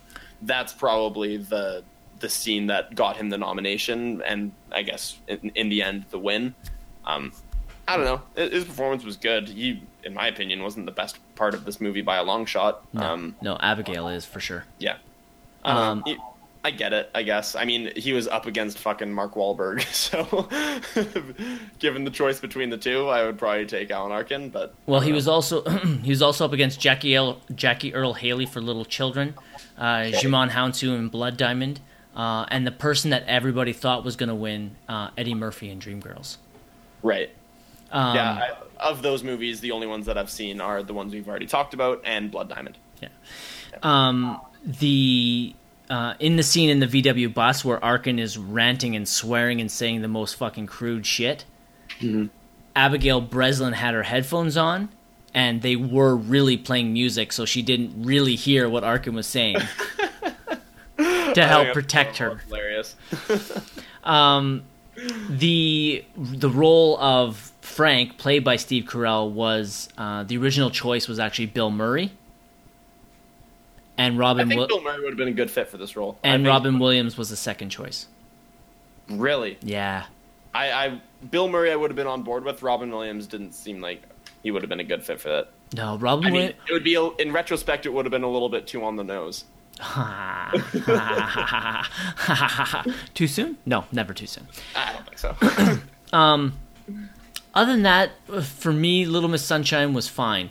Um, but I Best don't. picture. No, No. not at all. I didn't like, especially for me. I found the cinematography weak. Oh, did you? I just, I didn't find it. Just, uh, I was there. There was nothing like. There, in general, I agree. There are moments that I was pretty wowed by it in particular. So, uh, for one thing, the scene where Paul Dano discovers that he's colorblind. I loved him running away from the van and just the way that was framed with him sitting back to his family and you can see them sort of small in the background. I, I liked a lot of the way that that scene was shot. Um, also, um, I was going to touch on this when we were talking about, uh, I forget Abigail Breslin's character's name, uh, Olive. Olive. Uh, when uh, we were talking about her uh, body image issues, uh, there's a scene, or sorry, it's the opening shot of the entire movie. Um, her eyes with the Miss America pageant reflected in her glasses. Mm-hmm. I thought that was a really clever opening shot, and it basically tells you everything the movie's about right there. It's just Yep. about this girl who's idolizing these beautiful girls and is wondering why she can't live up to what they look like.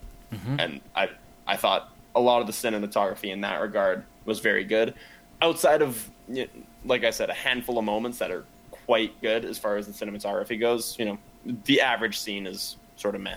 It was fine. This is a quirky little comedy. Um, it's for anybody that hasn't seen it. It's definitely worth checking out. There's some really great. There's definitely a lot, like a lot of scenes that are genuinely funny. But Oh, for best, sure. but best picture, sorry, I, I- it's a hard pass for me. Yeah.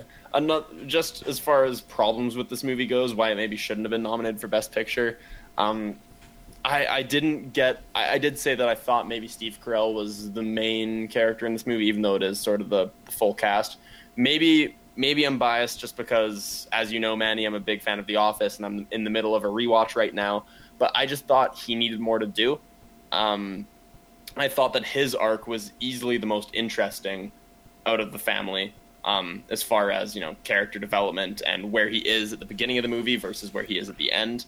Um, I didn't find uh, the asshole dad's arc nearly as riveting. It's sort of like they introduced Steve Carell as the main character at the beginning of the movie and talked about a lot of his problems with his attempted suicide and his depression and all that stuff and his homosexuality, and then they just really left it alone for a good portion of the middle of the movie and focused on the dad instead. Yep. I didn't like that. I thought they should have stuck with Steve Carell personally.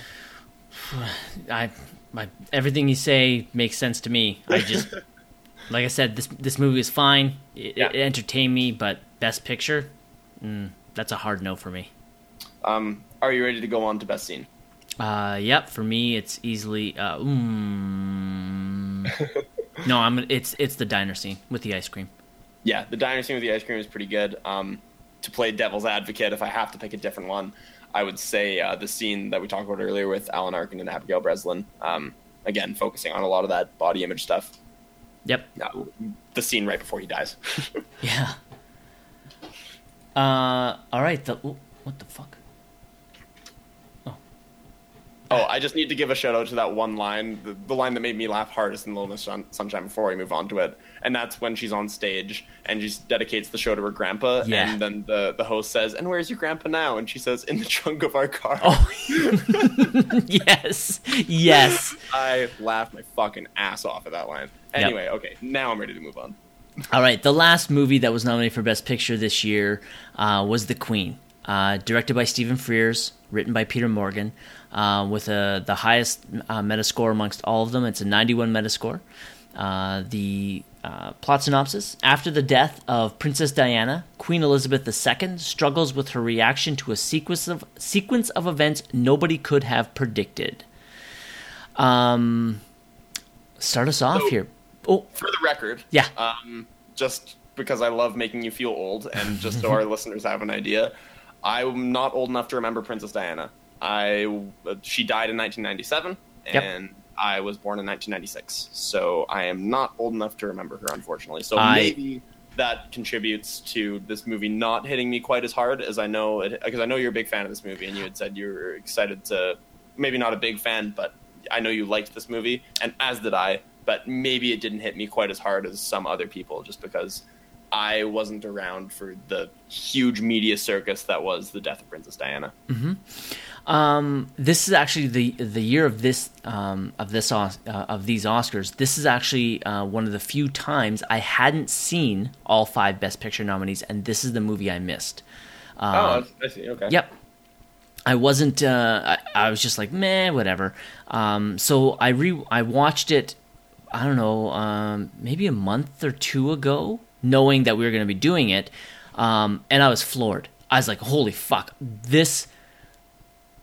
The premise of the movie sounds so incredibly boring, but the performances throughout, especially Helen Mirren, made this movie a, a- just an absolute joy for me to watch. Granted, I have this. I, I'm kind of almost. Uh, I have this fascination with the royal family. Yeah. Um, I'm, I don't obsess over them. I don't follow them. But the idea of this royal family, these m- living, breathing kings and queens and princes and princesses that still exist and that they have all these rights and stuff for no other reason than the fact that they were born intrigues me beyond belief. And for some reason, I still hold. I I do. I I have no reason to, but I still do hold them in high regard. Um, and all the little tidbits I've heard about Queen Elizabeth II, everything about her that I heard about her leads me to believe that she is generally an amazing woman. Um, I did grow up with Princess Diana. I know I can still, in my mind, I know exactly where I was when I heard about her death. I didn't have a huge attachment to Princess Diana, but when she did die, I was actually kind of shocked at how much it affected me. Rewatching this, it actually affected me even more.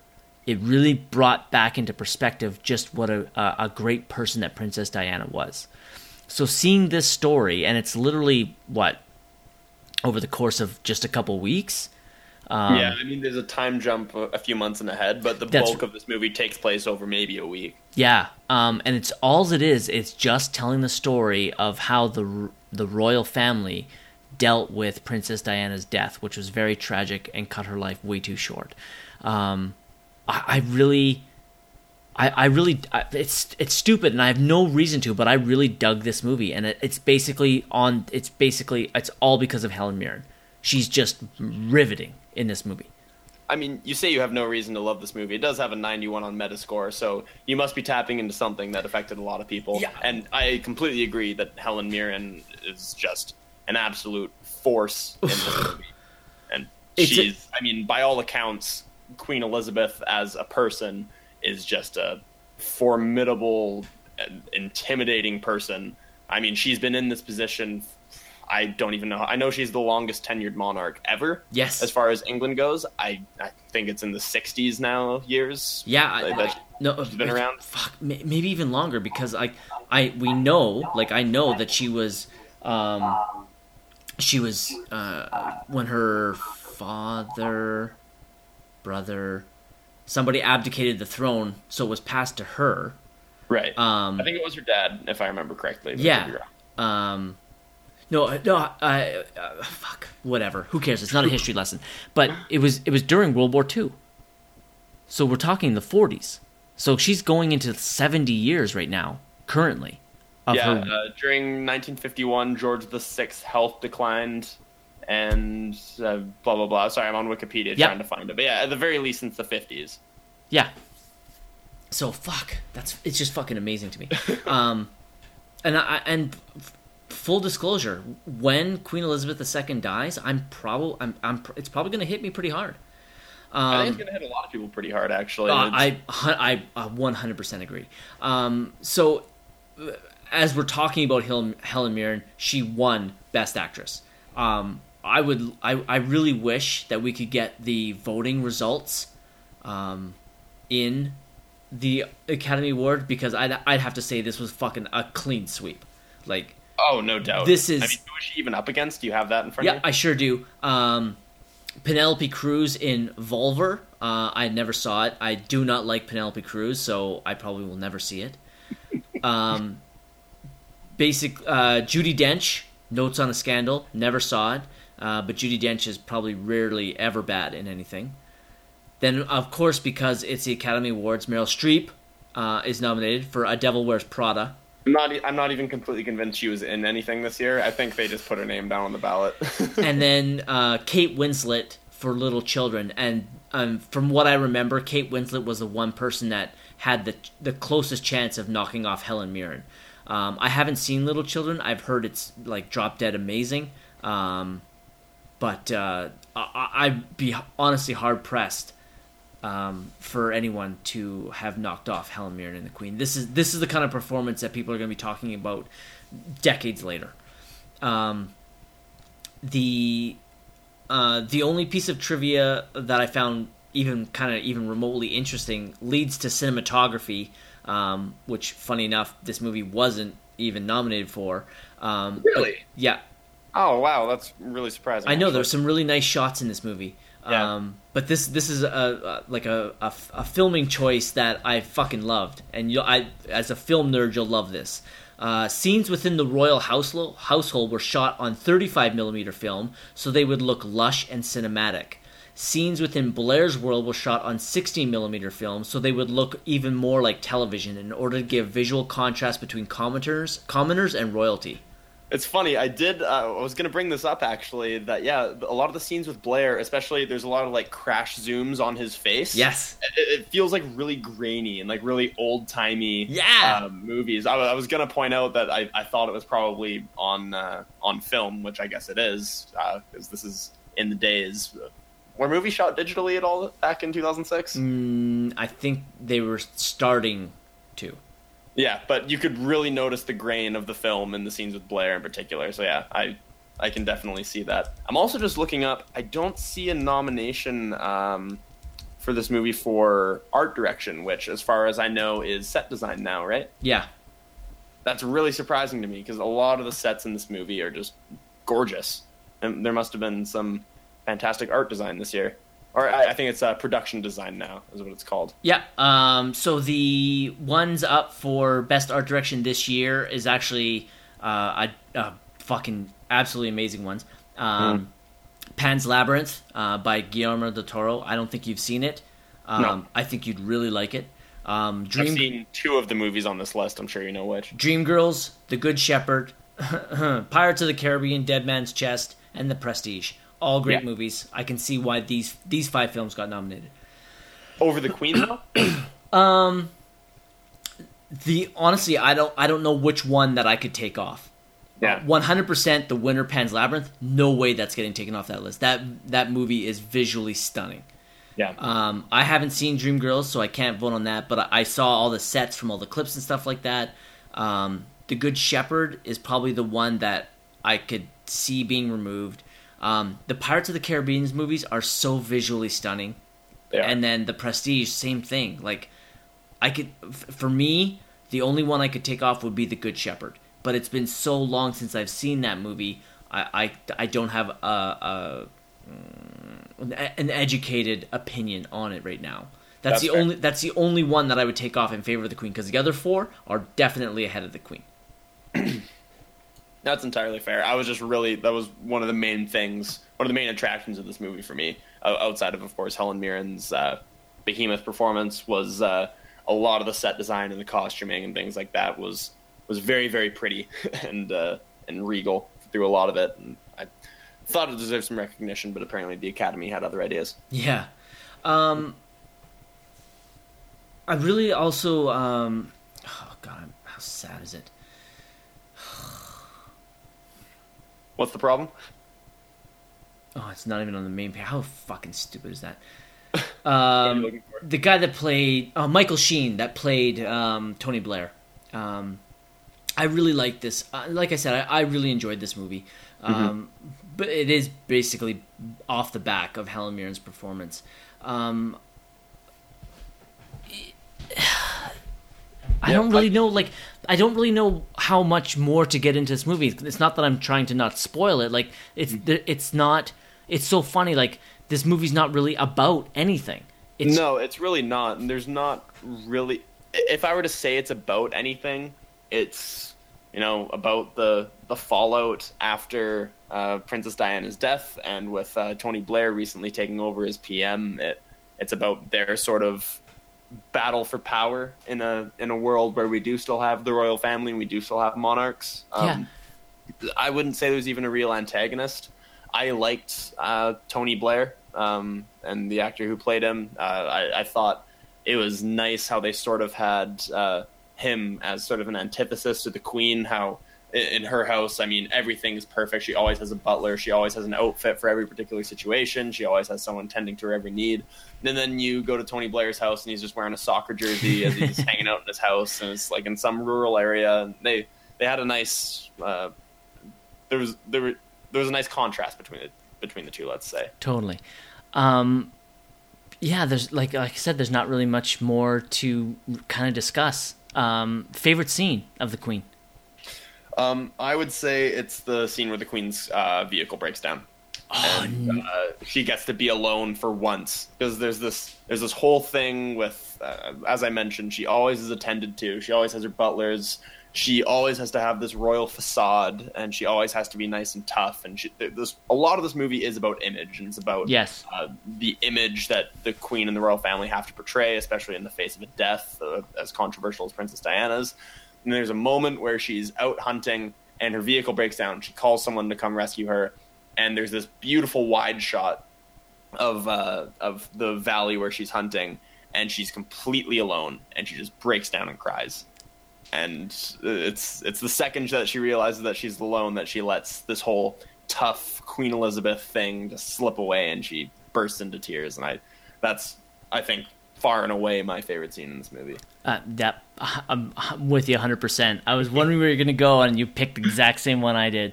Yep, Um, I yeah, it was just such a, a it was just such a great performance. I I I, I absolutely loved it. Um, I wonder if I can. I want to see. Oh, there's a. Mm, damn it. Something else you need? Yeah, I, I want to find this quote, but I'm not gonna be able to find it. Not a big deal. Um, Fair enough. it's it, it, it's definitely like I said going into this movie I had very low expectations and I came out loving this movie. Yeah. Um and that's all I got to say. So now we've talked about all five films. Now with 11 years retrospective, even though for you you've only seen this movie. Uh, a lot of these watched movies. all these movies this week, except The Departed, which I've seen uh, lots of times. Rewatching these movies, they're now 11 years old. They've aged. Which movie is now Best Picture for you, Samuel? So, are we doing what our favorite is, or what Best Picture is, or both? Because I think for the last one we did both, right? Let's do both. Okay. So, for me, uh, my favorite of the bunch, easily The Departed. It's not a contest. Uh, but for the one that I think should be Best Picture, it is also The Departed. I, I had you there for a second, didn't I? I did. I was like, what the fuck? For me, my favorite of these five films is The Departed. Yes. My best picture winner, 11 years retrospective, is The Departed. This Well, is not. climactic for both I, of us. I couldn't even. I, there's no way. Um, Yeah. The other, the honestly, the only one that would even give it a run for me would probably be be the Queen, um, because the Queen's a really solid movie, but it, it's just it's not on It's the same level as The Departed. And and and literally, the, the the Queen is only, is really only that good because of um, the performance by Helen Mirren. Um, I yeah, did. For, I think. I, mean, The Departed is just too enjoyable on too many levels. Where The Queen is like, if it's Oscar season and The Queen's up for Best Picture and you watch it, you're going to be like, wow, that's a really good movie. Whereas I think The Departed, I think, is just enjoyable for anyone and everyone. And I could not recommend that movie enough. I agree. The, the Departed is the kind of movie that you're going to recommend other people to see. Absolutely. Um, whereas, Unless they're opposed to swearing. right?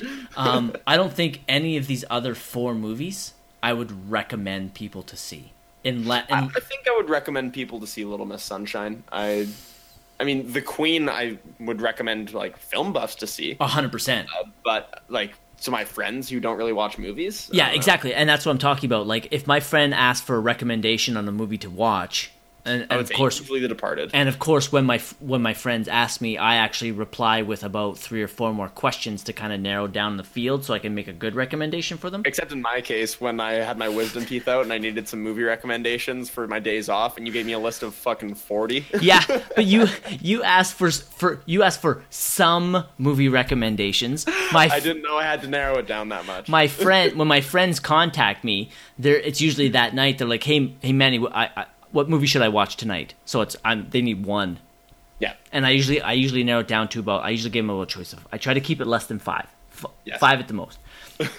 um, so we have five movies here. I'm only going to recommend one. Um, But yeah, The Queen I would only really recommend for film buffs or or people that are looking for a fantastic performance from a woman. Um, Little Miss Sunshine is if someone's looking for a quirky comedy, great pick. Um, Letters from Iwo Jima. If somebody's looking for a war film and wants to see something different, that's where I go with Letters from Iwo Jima. And Babel, I would never recommend anybody to watch ever. There's nothing that would ever make me watch make someone watch that movie. I don't know. Maybe if you had a lobotomy or something like that, if It's- you needed something Fuck boring that. to watch. Fuck, fuck that movie. I find it hilarious how much you dislike that movie. Oh, By the so- way, I just I wanted to point this out before I forget Yeah. because I was looking in uh, best foreign language film for this year just to see uh, if Iwo Jima won it. It wasn't even nominated actually. I wonder why that is. Because uh, foreign language film is actually films that are um, produced outside of the United States. yeah, because see, I know that uh, now this category is called best foreign film, right? Yes. because uh, yeah, back then it was called Best Foreign Language, so I wasn't too sure. But I wanted to give a shout out to the winner of that movie, The Lives of Others from Germany. I don't know if you've ever seen that movie. Nope. It's fucking fantastic. It's really it's about a, a Stasi uh, a police officer in East Germany who's uh, hired to spy on a uh, screenwriter. Oh fuck! I have heard of that movie. I heard it's phenomenal. It's really fucking good. I would Goddamn. highly, highly recommend that movie. Um, yeah. So that's uh, that's Sam and I's uh, opinions on the 79th annual Academy Awards. Um, like I said, in my opinion, easily, easily the weakest of uh, of the last 10 years for sure. I promise we'll shit on the nominees less in upcoming episodes. Oh, like 100%. Like there's there's some years coming up that I'm fucking pumped to Yeah. talk about. Just like la- like the 80th was so much fun. The other ones coming up, there's some really great ones coming up and I'm looking Well, forward should, to it. should we list uh, the movies for the 78th? I have them in front of me. Sure, we're we're we're a month we're a month away from doing it, so We usually do this one every month. We'll talk about the Oscars going in reverse order. But next is the 78th Academy Awards from uh, movies made in 2005. The ceremony would have been in 2006. The winner being Crash against uh, Brokeback Mountain, Capote, Good Night and Good Luck, and Munich. I won't reveal my opinions, but there's one movie on that list that I'm not a fan of. I think I know which one it is, and I know there's one movie that you are a huge fan of on Yep. that list. Um, but we will obviously get to that uh, a month from now. There's actually I'll, I'll as a teaser right now. There's three movies on that list that I fucking love. There's one that I don't like that much, and there's one that I think is actually is fairly is fairly decent and actually a pretty good movie. But there's three that I love. And as an extra cliffhanger, I have not seen any of them, so I have no opinions. Not one of them. not one of them. This is the first year we've encountered that I haven't seen a single one. So Oh. I get five new movies. Fuck! I can't wait. We're doing this next week. Get on it. All right. Um, so that wraps us up for this week. Um, for the Samuel Manuel Movie Podcast, I am Manny Manuel. I'm Sam Reimer. Adios.